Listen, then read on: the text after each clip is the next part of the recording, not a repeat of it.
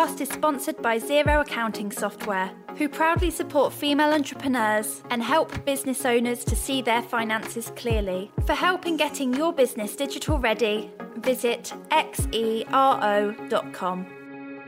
Hello, hello, hello, everybody, and welcome back to the She Can, She Did podcast, aka the podcast hosted by me, Fiona Grayson, that puts a spotlight on young female founders dotted around the UK and asks them to open up to me about the trials and tribulations that they've had to push through and overcome, both in front of and, of course, behind the scenes too, to get to where they are with their businesses today. In today's episode, I got to chat to a founder whose intelligence and creativity genuinely blew me away whilst we spoke and continues to astound me every single time I try and wrap my head around the technology that she's created. The lady in question being 33 year old Daniela Paredes Fuentes, the co founder and inventor of Gravity Sketch, a virtual reality design tool which allows designers from all over the world, from artists working on some of the biggest blockbuster films to engineers designing the latest vehicles worldwide, to sketch, visualize, and communicate their ideas in 3D. Originally from Mexico, Daniela came to the UK to study for her master's at Imperial College London, and it was there that the spearheading idea for her first business was born, opening up about everything from the numerous funding methods her and her co founders have pursued since the early days, including numerous grant applications, rejections from investors, and a failed crowdfunding campaign that led directly to a contract with one of the biggest automobile companies in the world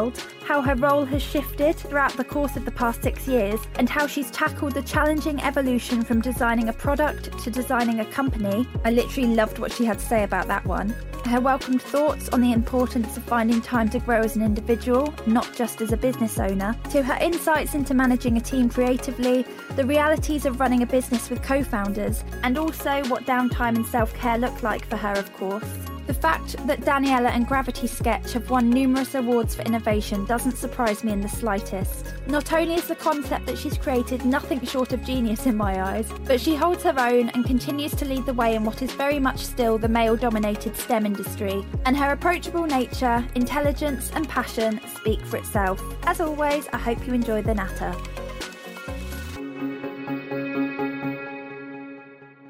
So we are a company that develops software that allows creatives, like artists and designers, to communicate their ideas in the most intuitive way by using immersive technologies like virtual reality, augmented reality. So essentially we have car designers, character designers, game designers, creating content with Gravity Sketch and also using it to communicate to others what they have in their heads. That's amazing. So I'm thinking Disney movies like that kind of thing. So if, if they're like creating cartoons, would they draw it out? Yes. So essentially, everyone that is creating those cartoons, for example, they'll have an idea in their head, a 3D idea in most times, right? But then what happens is that they need to somehow communicate it, especially in the initial stages of creation. They need to put it out there, right, out, out of their heads. Mm-hmm. So they use pen and paper, which means that they need to be really good at communicating 3D ideas in a 2D medium. Yeah. And then whoever is looking at it needs to be really good at taking those 2D ideas and translating them into a 3D idea again in their mm-hmm. head, which makes the whole process really difficult. So what we allow them to do is sketch. It's still sketching, only that instead of a piece of paper and having to do perspective drawing, for example, they just sketch in real 3D in space, which removes that whole kind of like translation between 2D and 3D from the, from the picture feel like that's genius. You know, like, I just don't know how people are that intelligent to do that. It just blows my mind. Where did this idea come from? It came from uh, our master's degree. So mm-hmm. that's how I arrived to London. I came to study at the Royal College of Art and Imperial College. Um, Why? Why London? Because I always felt that London had this, and the UK in general, has this way of integrating science, art, and design. Mm-hmm in a very, or more importantly, they don't think about integrating it, it just happens naturally. Um, whereas in other places, there's still this kind of like box system where you're either a scientist, a designer, an artist, and that doesn't really fit with me. And it's part of you know who I am. I always try to take things from different parts of life yeah. and bring them in combine them and create something interesting. And that's what I thought about, you know, London. It has this culture already and also it had this amazing school that I wanted to go to. So, so what you're you're a student if you're doing your masters you're slightly older I guess, but early twenties at uh, this point? no, well, yeah, how, how old was I? I was 26. 26, Yeah. okay. So talk me through, so if you're a student at the time, was it a kind of project that you were given at uni where you were encouraged to think of an idea or was it, you know, how, what were the early days of the kind of company? Yeah, so so yeah, we were given a, a brief, and the brief was essentially you need to create a project. That's it. Um, it was the second year of the masters, so we had already gone through. It was a masters that was combining designers and engineers together, and scientists and like other types of backgrounds. The first year they were kind of like crush us, or not crush us, but like completely challenge who we were, and then build us back up into becoming, you know, this specific type of designer slash engineer slash scientist slash nothing. Yeah. um, and then that second year we had to come up with with a project that would integrate all of those okay. um, which means that you know we had to think about and it, it had to be something disruptive and experimental but you know where do you start from there it's I was like going to say that's a lot of pressure. Like, be disruptive, come up with an idea. Is it just something that you thought was missing, or you kind of you were designing something that you wanted yourself? in a way it was something that we wanted ourselves but it was more it came from seeing we went to a 3d printing exhibition i mean the four of us in the team we are designers and engineers so mm. we've had to go through that pain in our lives we we, we know it so obviously it makes things easier. But the idea came and we, when we finally decided what to do for a project.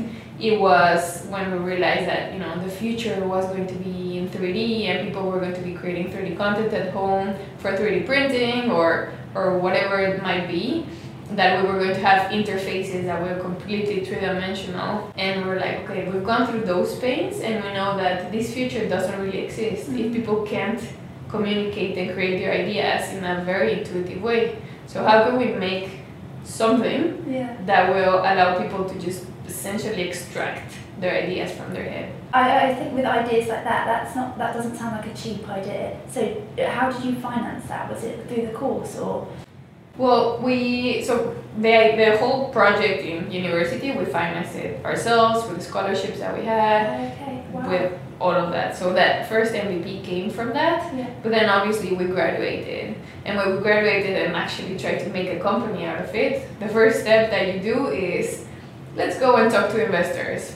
Yeah, and obviously you're presenting an idea that was at that point really far into the future. We were trying to challenge many things, not mm-hmm. just allow people to communicate through ideas easily, but how are the new technologies going to help for this? And this was almost six years ago. So when you're talking about VR and AR, you know, five years ago, six years ago, people were like, good luck, come to us in 10 when these industries have developed. So that was a no-no, right? Investment was, you know, something that couldn't happen. So we, we, we basically, the whole company survived out of awards and grants. Um, for example, you know, UK has been still really supportive, I think. And it's, you know, I didn't come to London because of that, but it's part of why the culture and why all of this innovation is happening here because it has this crazy support. yeah. Exactly, that they're just supporting really good ideas, obviously with a good foundation, but it allowed us to continue as a mm-hmm. company until almost two years ago we got our first investment. So, you know, we've been a company for five years already, and, and the first three we were basically having to survive from grants and little side jobs and oh Gosh. When, when the, just taking a few steps back, when those investors said not, not right now, what did that feel like? Because it's your kind of, your, you've spent, I mean, how long, I guess, the second year of your master's, so. Yeah, well, the whole project was done in three months, so, Right. so we worked really quick. But, yeah. but you were invested in it, and it's obviously, if you're going to do it after you've graduated, you, you clearly care a lot about it. It's your business. So when those investors didn't get it, or at least didn't support it, how did that feel? It felt Because that's a quick win, isn't it? You get the investment, okay, Yeah, we're set for a exactly. bit. Well, it, it felt frustrating mm-hmm. because we had, so we didn't want to do a company. We had this crazy idea and we wanted to push it as far as possible. But we saw that it had a lot of success in the press, it went viral. We had companies calling us to learn more about it. So obviously we thought, you know, this is an interesting thing. We had designers from different places wanting to try it, wanting to buy it. They didn't really understood it completely, but they wanted it. Yeah. Um, and then you go and talk to investors, and investors are like, "Good luck, but no, thank you." And you're like, "But you're not getting it." You know, like this like amazing idea, and all these people that are excited about it. How can you not get it? Yeah. And obviously they were getting it, but at the end of the day, you need to think about investors. Yeah, it's cool; they're going to be excited, and that's you know, and uh, that's one of the things that makes their lives kind of like interesting. They see a lot of projects and they they invest in them. Yeah.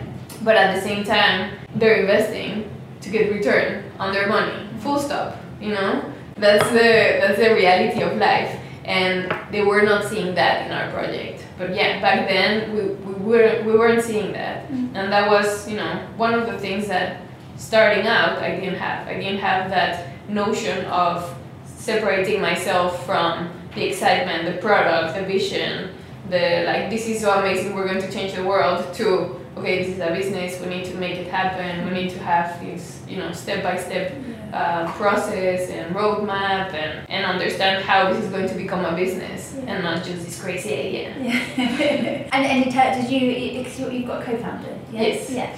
Was it a case of just kind of sitting down and working out? Did you have help in terms of applying for all of those grants and applying for the awards, putting yourself out there? Was it just the two of you kind of um, filling in those applications? Because I always think they're timely. Like to, to, to Oh. go for a business award. God, there's like a lot of questions and a lot of box ticking, and so was it just? they are Yeah. yeah so it was essentially that Yeah. um, a lot of i mean uh, some of the awards that we were just being given like you know there was this award and they would choose us to, to receive it which is nice. You don't need to do anything for those. the best type. Um, but then yeah exactly for for grants and all of this it takes a really long time um, and it's boring and you need to like you know basically say the same thing over and over but in a slightly different way because you need this person to really get it. And then a lot of times you can't really make them get it. It feels like so yeah it takes a really long time and speaking with other founder friends it's the same thing over and over but then one thing that we also need to understand is like yeah but there's you know you're spending some time doing it but it will fund Yeah, the money. Exactly. Yeah, yeah. and it will just allow you to be free and explore and make your idea happen so it's worth the investment um, could be less long or less ticking the boxes and more about the actual project as it It, is. I always think though things like that when it is that kind of box ticking and filling in, it, when you actually get that when the money comes through, it makes those menial tasks so much like they're, they're worth it, aren't they? Yeah. Because then it's just kind of like okay, that's why I stuck it out. like, Yeah. There was something at the end. Um, you you mentioned that designers were kind of approaching you. You went viral uh, quite early on. Talk me through how you actually marketed it and how you to go from like a university project to suddenly people approaching you and wanting to test it and being the kind of talk of the town in the tech world. Like, like how, how did you approach that? I guess. Well, I mean, we, we were really lucky from the beginning. I think it was, you know, in, in, we were lucky in that side and not too lucky in the investment side. And we were lucky in the sense that we were doing something so exciting that people wanted to talk about Yeah, us. yeah. Which really, like, we didn't really have to do anything besides put our website on. And then there was this one blog that wrote about us, and then this other one, and then this other one, and suddenly it became Spirals. a spiral. Yeah. Uh, but that was really long time ago, and obviously as we kept going, people stopped caring. It's like, okay, you're doing this app, but what about? You know. But that was it. I mean, we still have good relationships with some of the of the people in the press, and if we have something interesting to share, they'll want to hear about it. But the most important part for us is our users, and that's essentially our marketing strategy, at least for now, because we're still small, so we can't really just, you know, put a lot of money into the marketing Mhm. bucket. Yeah. Um, so we need to be resourceful and, and kind of like creative. But it's really great that we have a user community that just basically says what Gravity Sketch is and how it supports it, their efforts. And that's the best marketing we can get because Yeah, it's it's just honest. And I always feel like, yeah, when marketing comes from word of mouth like that, there's something, I don't know, it's more powerful, isn't it? Just, Yes. yeah, exactly. Okay, talk me through how, I mean, you've obviously got a team of 15, you were saying earlier now. Do you remember a turning point where you knew you needed to take on more people? Like, what encouraged that growth, I guess? It it's a it's a bit of a tricky answer because you always well it's weird because at the beginning we thought that it was just going to be us three so it's uh, our CTO who's our co-founder as well Shay my co-founder and me no and with that we thought that was going to be enough you know we could just create a whole company out of Yeah, just that. but then obviously you start bringing more people in and realizing how faster you can move with more people if they're the right people.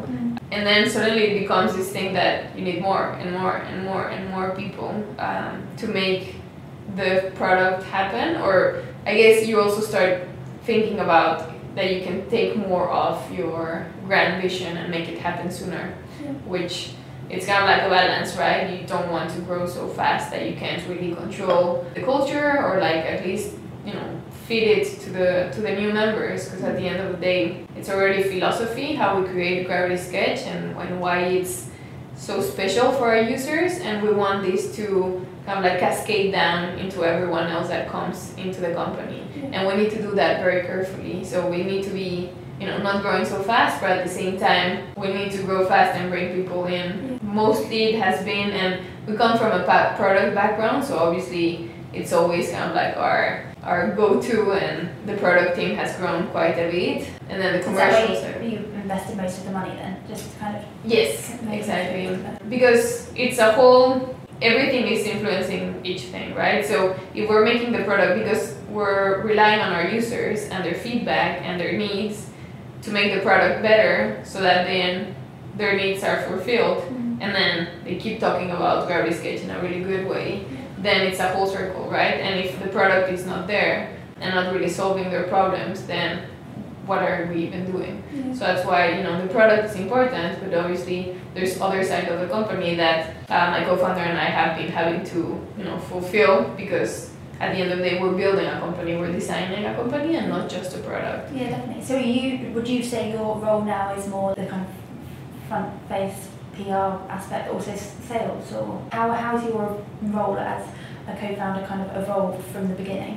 Really like crazy. Yeah. So yeah, before it was, and because we came from just making the product, it was really product focused. bit and Exactly, making it, Yeah. having a you know The something ideas, to do. yeah. and and now it's more around one is like figuring out how the business is going to evolve and where are we heading and what's the actual business proposition for this and and you know what investment are we putting in and what is the return that we're you know trying to get out of it so it's really being more strategical uh, always thinking about the product but not too much about the product but the services that we're going to give to our customers and our users so you know, it's really putting all that structure behind so that you know the product team can flow, the marketing can, team can flow, the sales team can flow, everyone can work together and, and make things happen alongside with understanding what are the next segments that we're going to be tackling. Given that you went to an art university and it obviously was so creative at the, at the beginning,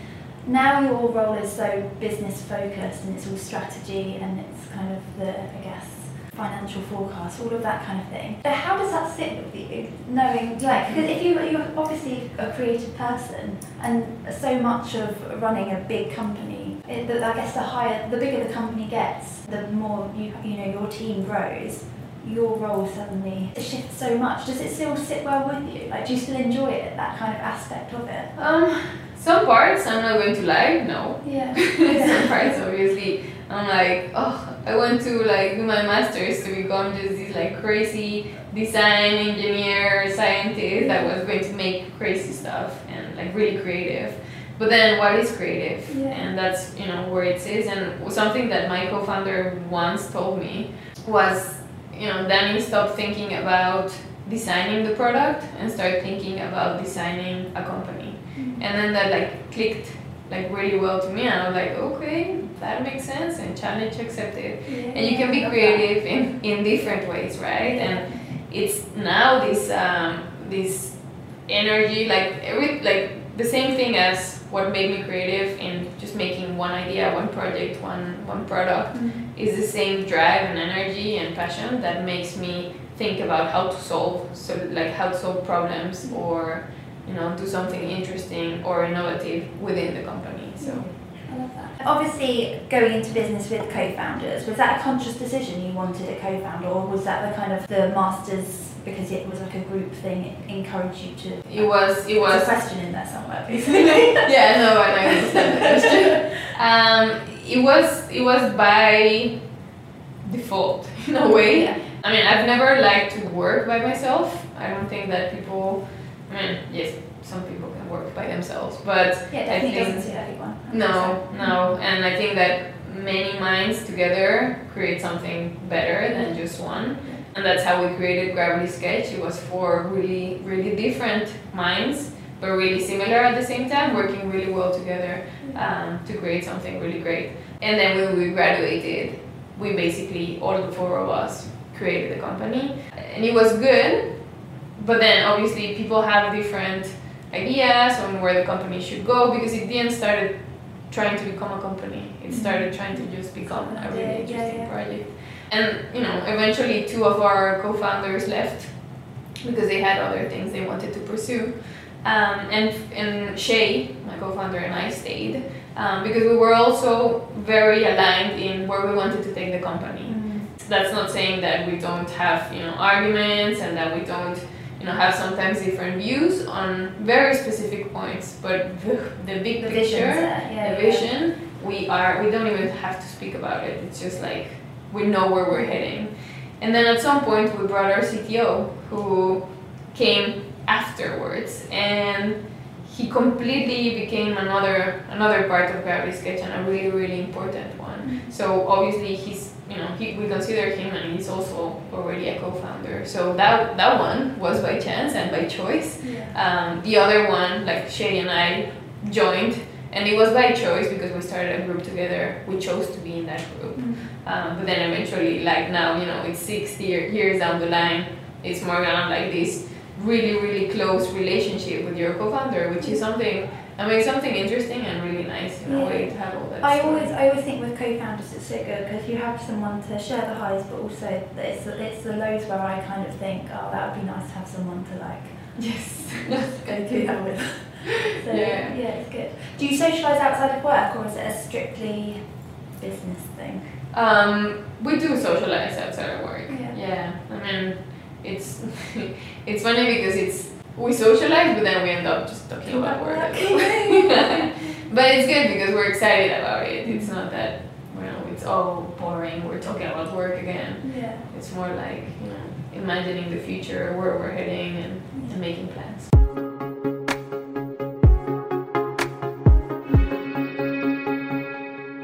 What are you most proud of? Is there a kind of a deal that came in, or a client or customer that you're super proud of? Um, well, essentially that the, the the customers that we have. So we have, for example, Ford is now using Gravity Sketch, which is Amazing. amazing. It's like thinking about you know the first car company, and then suddenly It's huge. uh, you know they're you know it may, it makes sense that they are the first ones that publicly announce that you know they're using Gravity and they're using new technologies to create the future cars. Um, makes complete sense, but it's so exciting. And, and How, how did you get that one? Was that one was interesting, and it's part of like the the ups and downs of the company. Yeah. At some point, when we graduated, we weren't focused at all. We wanted these You're students, you don't have to be. Yeah, exactly. And people kept telling us, you need to focus. And we kept being like, oh, these people are boring. They want us to focus. They have no idea what we want to do. But then at some point, we we launched a Kickstarter campaign that's, Okay. you know, to show how unfocused we were. We were like, yeah. And this was almost three years ago. A VR software on Kickstarter. Like, nobody had VR headsets. Even now, it's still like, not everyone has them Yeah. Um, it's a growing industry, but back then it was like. Um, so obviously people were not backing us, and it was a failed campaign. We had to close it. But then after closing it, we started getting a lot of the people that were backing us. They started contacting us, and some of them were designers from Ford. And we started having more conversations with them, and eventually they started trying the software, and you know that's how we, we started working. And this was really long time ago, like almost like two or three years ago, that you know they started really using the software. That's like the classic example of. I'm just trying to think of some of the girls I've spoken to when they talk about their crowdfunding campaigns, the amount of stress and pressure of you know you put your pride on the line, asking people for money. There's so much that kind of goes into a campaign. But that your story there, that's a classic example of those how. I always think something good comes from the lows. So you always learn something, or but that's like the most amazing like outcome. Like that's better than smashing a campaign, surely getting that Ford on board. Yeah, and, and not just that, it made us focus. I It made us it made us stop saying it's for everyone. yeah. and it was it was something like a step that we want, didn't want to take because we know that the software will eventually be for everyone in some way or another. Not necessarily the same way as you know the super all-star um, designers are using it but it's a communication tool right? So it will be used by everyone. But at the moment it's you know professional designers creatives artists really looking to get their ideas through and that moment it was like our moment of saying okay it's for professionals not for everyone. Yeah. but it was hard because we didn't want to settle and we settled. But yeah it was a great outcome. It felt really bad to like press that cancel button of the campaign. It was like you know defeat. Mm. but then yeah that good thing came out of it. And that's you know the other thing. One one is you know this crazy big company doing really amazing things with the future of designing cars. But then on the other side we have many different users from different backgrounds. It's really a pity that we can't really like talk about where they're working um, in some cases in some we do.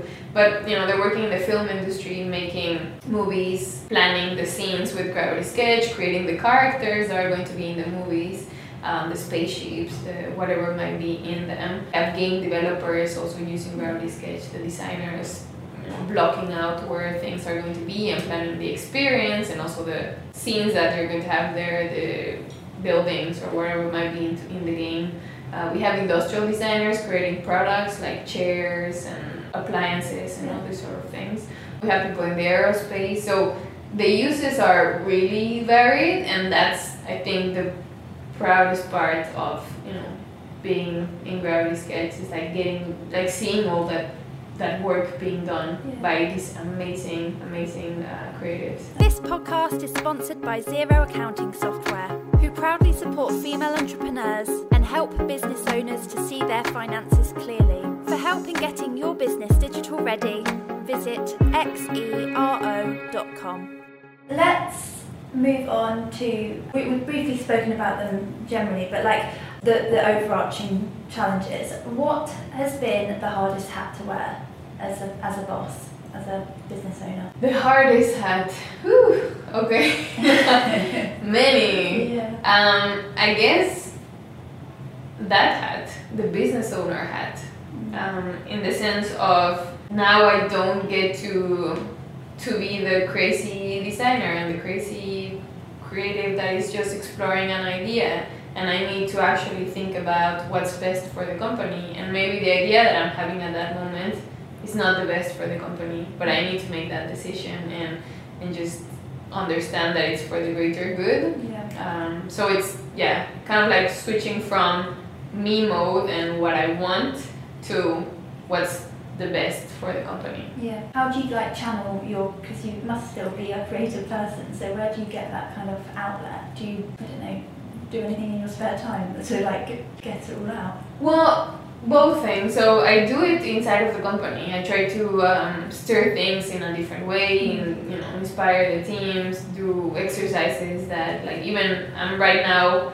um, developing the customer success side of things for the company, and it's how do we creatively solve this problem and do something interesting in that this area. Okay. So it's still kind of like I'm still me. Yeah, so it's it, it's only that I need to also continuously think what's the benefit. You know, like it's not just creating an idea for the sake of it, Yeah. but making sure that it's going to benefit the company.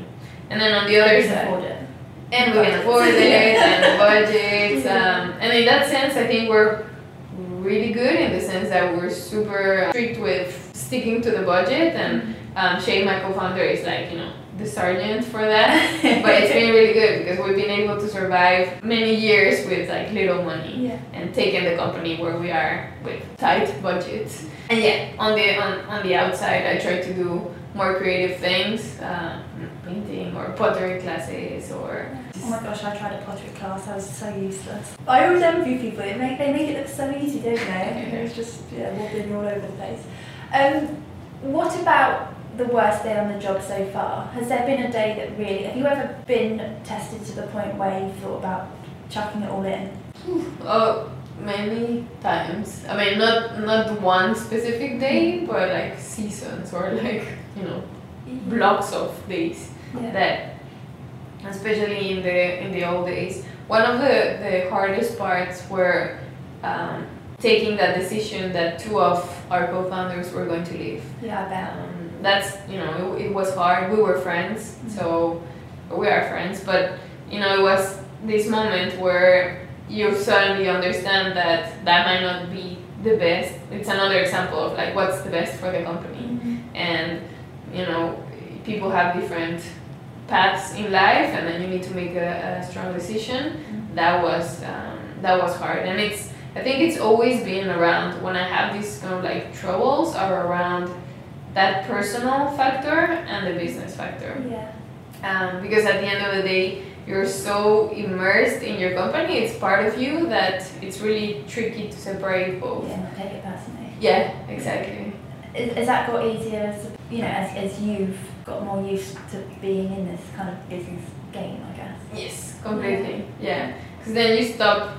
It's not personal. It's completely about business, and the quicker people realize this, um, the better. Because even you can have more interesting conversations with your teammates about a problem inside of the company, and it's nothing personal that I'm telling you that your idea is not so good. You know, it's like let's just get to a better idea. Yeah, yeah, And. You obviously said there's like chunks of time though where it, it can be it's like prolonged struggles. So in terms of looking after yourself and making sure you kind of keep going in that period, do you have any kind of like go to for self care practices or what, what keeps you going through all of that? yeah. in Um, terms of you as Daniela and not necessarily the, the boss of the company. Well, one is uh, family. Mm. That's you know the cure of everything. um, and recently spending time with my nephew. It's like just such a cute thing that you need to pay attention to all the time. So it completely removes you from any other thoughts in life, and it's just like, oh, he said, ah, so cute. Um, that's one, and then the other one, obviously, my husband is just like you know spending time with him.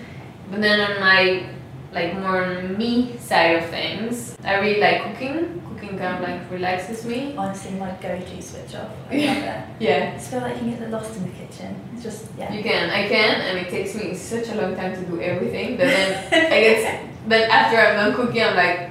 I spent all this time cooking. I could have been doing work, and then I'm like, no, no, no, you were trying to relax. Yeah, and defeats it's fun. Um, and then the other one, I really like to um, do yoga and just calm myself, but also like exercise and put it out there. Yeah. Yeah, Sweat it exactly. I love nature as well, so I try to go to like just hiking or to the mm. beach and just listen to nature.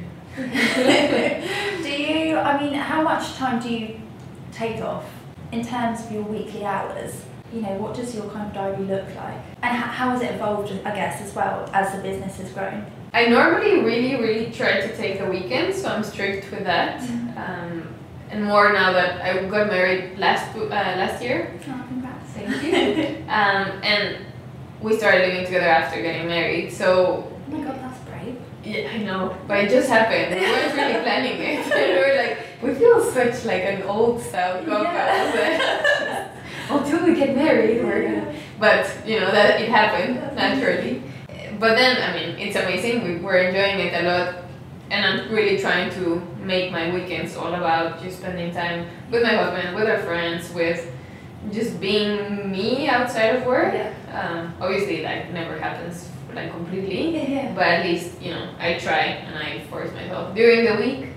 Um, it's mainly gravity sketch, but I also try to put some exercise in there somehow.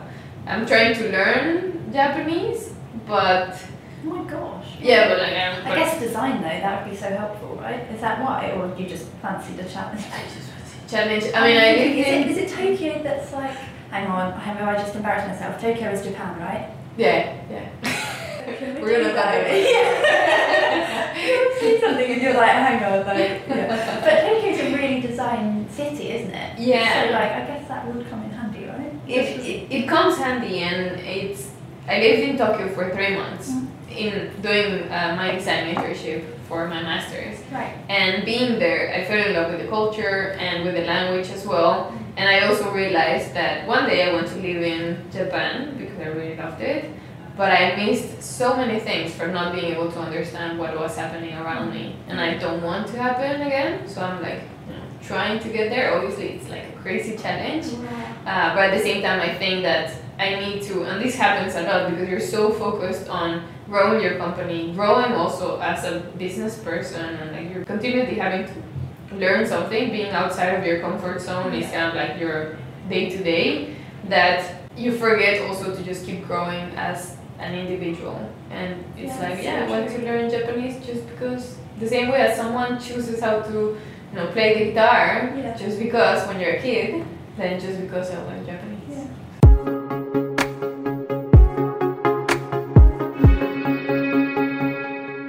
You've obviously mentioned your husband and family. How have your relationships evolved throughout the kind of uh, past five years?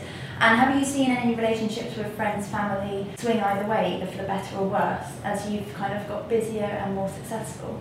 Well, in terms of busier, yes, because I have less time to meet a lot of people. But I've always been this kind of person. Of, you know, I've lived in different places of the world throughout my life, so I think people are used on just thinking of me as a friend and knowing that I'm there, but not necessarily like meeting in person.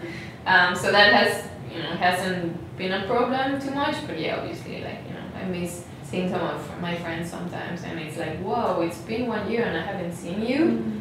All right, that's crazy. Let's do something about it, and then you never do something about it.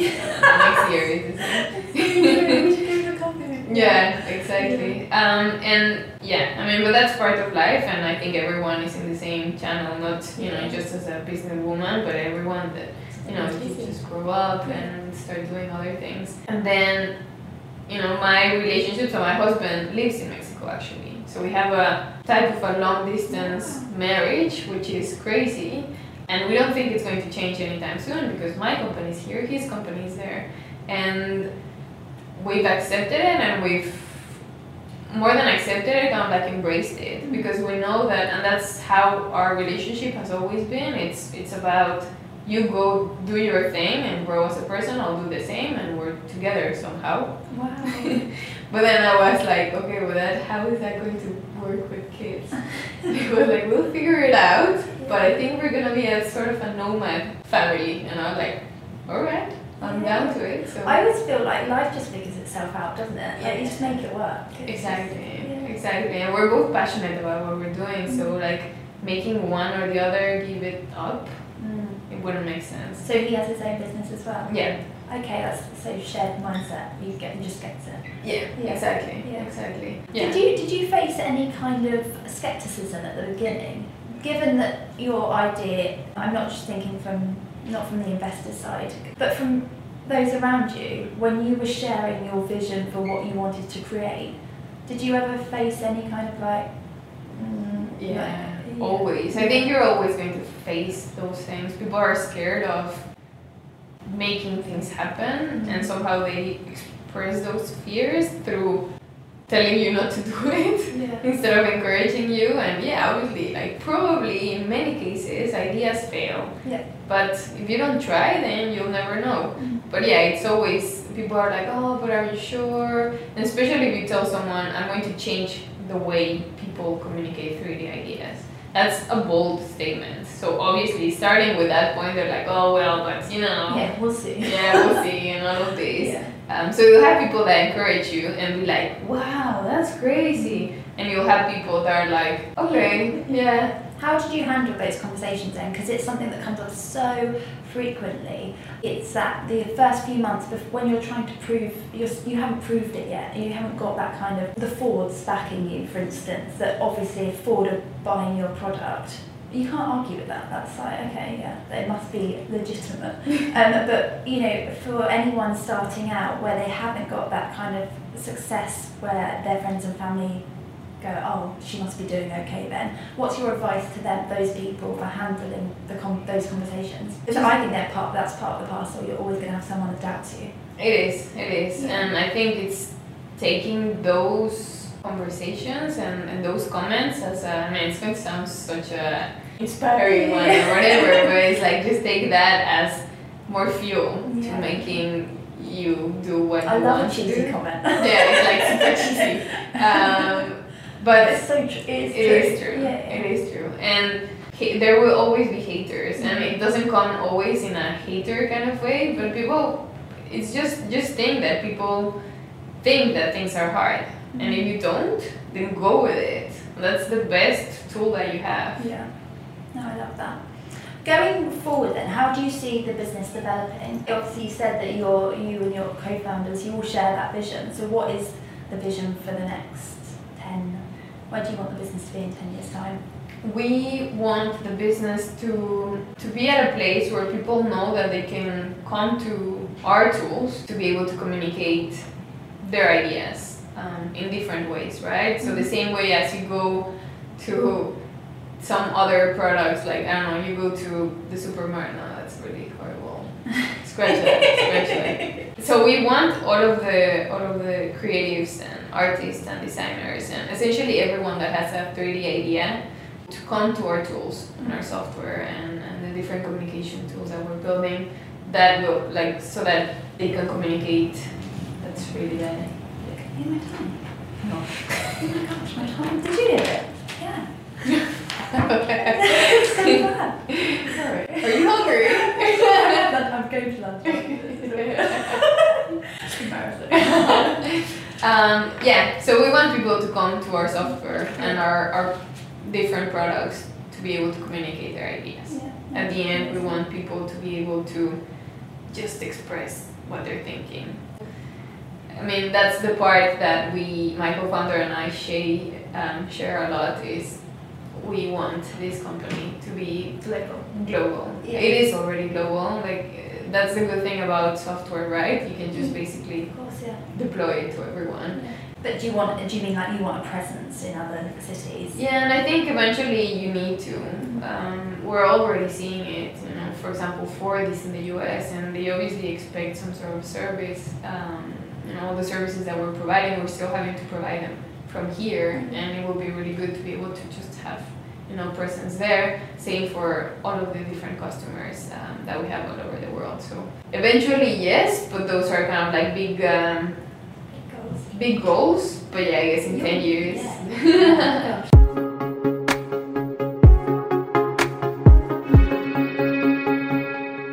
okay, so Daniela, to round up then, I've been asking some statements. I'll start the sentence. I'd like you to finish, please. So, number one, being my own boss means. Being a chameleon. Yeah, I like that. That's so true. What's your favourite hat to wear? My favorite hat to wear. Your favourite colour in the chameleon thing? Yeah. I'm starting to like so many. I mean, for example, like this is the weirdest one. It's like, I really enjoy reading contracts. so. What? I mean, not in the sense like, oh yes, perfect. But I, I like understanding, for me, it's the rules of the game, right? And it's like, how do we make the rules of the game easier or better or like that we And both people. exactly. So that part I'm like, and nobody really reads like for example terms and conditions for all the software that you use. Nobody reads it. I've had to read so many of them. Yeah. and you know it's interesting it's interesting to find those things that's not my favorite hat it's just the weirdest one that i would have never expected to like, really like my favorite hat is actually the part of customer success customer experience like really understanding what journey they're going to be taking and making sure that they're taking the best journey possible Love that. Um, number two, when it's not quite going to plan, my advice would be to find the one good thing that you're doing, stick to it, make it your focus, um, and you know, just you know, baby steps. Mm, yeah. It's like that niche, isn't it? Like if you nail that, then you become an expert in it and it all spirals from there. Exactly, because if you're trying to solve everything, you will never be able to. Yeah. Number three, if I could go back to day one of my business, I would tell myself. Focus um, and relax so that you can focus, and it's going to happen. Just you need to be, working hard then. Yeah, yeah. Yeah. Because it's something that you never, you never, like, you always have, and I still have it, and probably, like, in 10 years, somebody's going to, like, ask me the same question, I'm going to say the same answer. But, you know, f- five years ago, like, somebody, if somebody would have come and told me, it's going to happen, like, just keep doing it and keep, you know, working and, and defending your vision, it will happen, then I would have been a bit more That's chill. But I think that's what sets people apart, though. Is because I think that's what why so many businesses, why people walk away from it because they're so it's unknown and you just it could all go to pot. But like I think the best people, it is that gritting your teeth and just trusting that you're going to be good enough to fulfill it. Yeah. Or you'll make it work. Yeah, you'll make it work. Yeah. That's part of like the million side of things. Is More of the story, it will happen. um, if I had to describe myself as a businesswoman, I'd say that I am. I am a mix of ambitious, naive, and a twist of um, of craziness. Yeah. I feel like that's about the perfect combination for someone that's going to do something amazing. Right? Do you think? You have to be a bit like naive, going a bit blindly, like just yourself in. Completely. Yeah. Like if if that doesn't happen, then you're questioning things before they even start. Yeah, I also know when it's over planned and it's too rigid, and you just kind of think there's no room there for something to go wrong. So it's like just roll with it a bit. Exactly, exactly. But obviously, if you tell these three things to an investor, they'll be like, Yeah. Am I sure I want to invest in this person? they want So, that. Obviously, it's the mix of like I'm also really grounded. I work hard, Yeah. and you know that's. And I do have. And I do have a plan.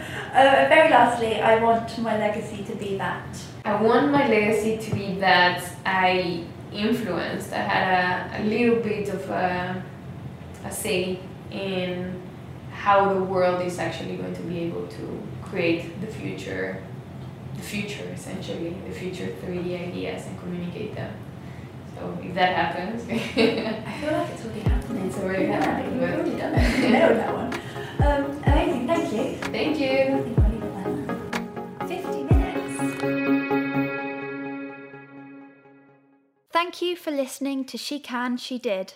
If you fancy being a complete star and doing your good deed for the day, please feel free to rate, review, and subscribe on iTunes to give the She Can, She Did series a little boost and help others to find it. You can also attend the Midweek Mingles, the She Can, She Did event series for female founders and aspiring female business owners, featuring a whole lot of business inspiration and the all important G&Ts in equal measure. For more information and to book your ticket, head to www.shecanshedid.com. I would love to see you there.